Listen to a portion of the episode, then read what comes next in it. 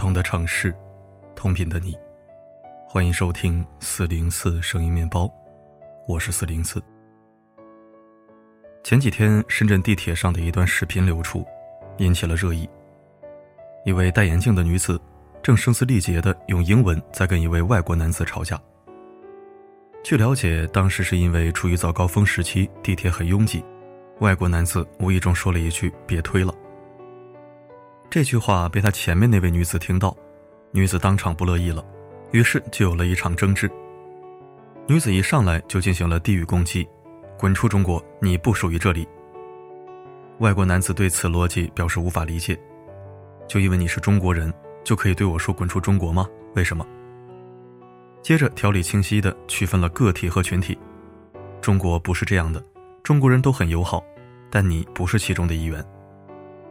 女子接下来的一句话让我极度不适，并且非常难以理解，你就不是个男人，跟个女人一样，你是个女人。外国男子回敬，你就是一只动物，我不是，但你却像一只动物。女子却不断重复，你不是动物，你是女人。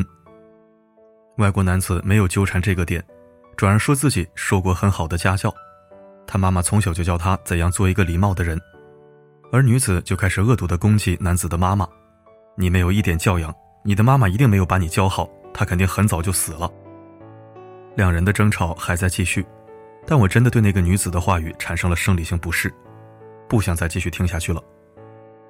评论区里和我一样对这场骂战无法理解的人不在少数。这个女人竟然用“你像个女人”来试图攻击一个男人，这个逻辑我不是很理解。为什么一个女人想侮辱一个男人时，却说那个男人像一个女人呢？思考通过骂一个男人 “You are a woman” 来贬低羞辱他，到底是在羞辱男人，还是在羞辱女人？你是女人，什么时候变成了一句脏话，一句吵架时用来羞辱他人的话语了？在那个女子眼里，你是女人。甚至是比你是动物、畜生更为严重的指控。这个社会的厌女症究竟严重到了什么程度呢？著名社会学家上野千鹤子在《厌女》一书中这样写道：“在性别二元制的性别秩序里，甚至于核心位置的便是厌女症。在这个秩序之下，无论男人女人，无人能逃离厌女症的笼罩。厌女症弥漫在这个秩序体制当中，如同物体的重力一般，因为太理所当然。”而使人几乎意识不到它的存在，太真实了。之前某短视频平台上有一位粉丝数量为一百七十万的粉丝，甚至堪称厌女症的典型。她身为女生，却试图教男人如何用肮脏的手段泡妹，不断用语言歧视贬低女性。比如说，她在视频里问男生：“你知道女生随身带个头绳是什么意思吗？”紧接着，她猥琐一笑，给出了非常离谱下流的答案。第一层怕吃饭的时候头发掉汤里，第二层怕你待会儿压着他的头发。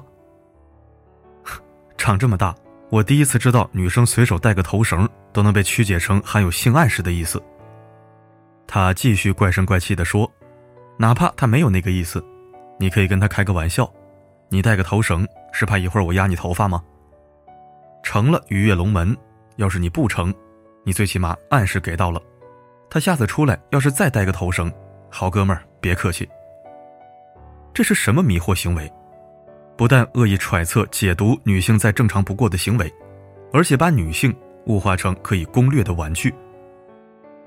这个网红还有其他很多金句，比如他说和女生约会要专挑下雨天，因为没带伞可以一起淋雨，不仅能一睹女生的真容，还能看见女生衣服被打湿贴肉的样子。雨天不好打车，就得就近解决淋湿的问题。再比如，他说当女朋友和你吵架，就把女朋友想象成一条狗就可以了，狂吠的样子像不像路边的一条流浪狗？你还舍得怪他吗？他是条狗啊！女性的厌女比男性的厌女更触目惊心，更让人觉得悲哀。摆在明面上的有给女性贴各种语言的标签，刻意划清自己与一般女人的界限的。比如称自己为女汉子，说着和女人相处太累了，总是勾心斗角。我不喜欢女人唧唧歪歪那一套。比如女德班上的那些朗诵着戴美瞳的女生不正经，打不还手骂不还口，逆来顺受绝不离婚这样的学徒们。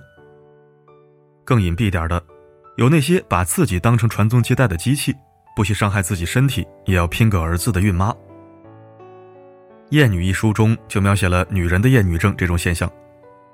厌女症这种病，不只有男人才会患，女人也会染上。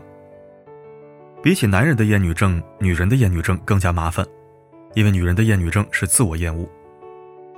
但女人也有可能不将厌女症作为自我厌恶来体验。其方式就是把自己当做女人中的例外，将除自己以外的女人他口化，从而把厌女症转嫁出去。比起指控这种女性的厌女行为，其实我更想探讨，究竟为什么这样的现象会出现。脱口秀大会上，选手袅袅吐槽过这样一件事，让很多人感同身受。我遇到过一个老师，如果男生数学考了一百分，他就会说男生就是聪明。女生数学考了一百分，他就会说女生也有聪明的。一直以来，似乎社会一直在给我们灌输一个刻板印象：男性天生就比女性聪明，适合学理科。但事实上，《Nature》上早有研究论文显示，男女之间的数学认知能力并没有明显差异。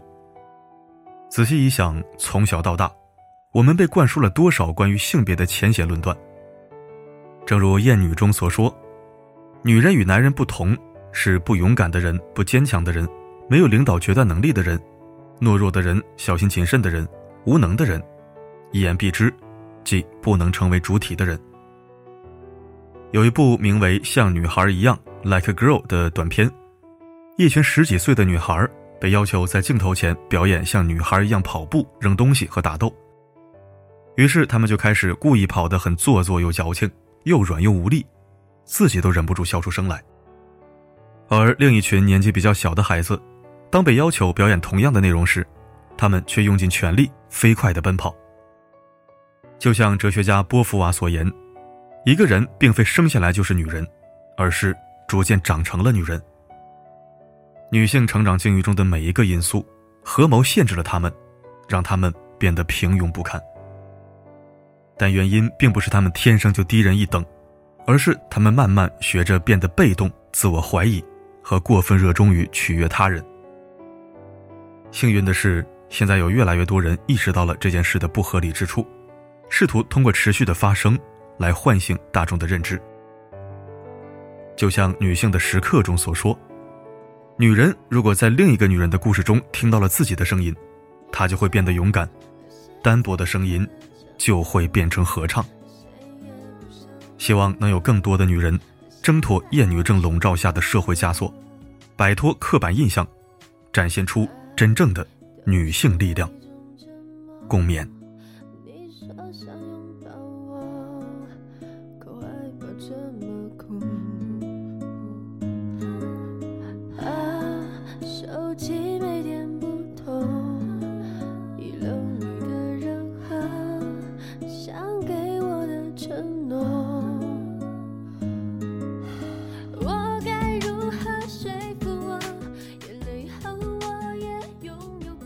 感谢收听。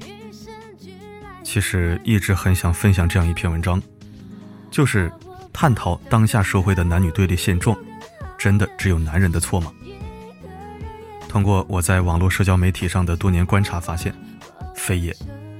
有时候恰恰是某些女性自己做出一些自我贬低或者自我抹黑的行为，对他人造成生理或心理上的不适与厌恶，如此，他们很多人还不自知。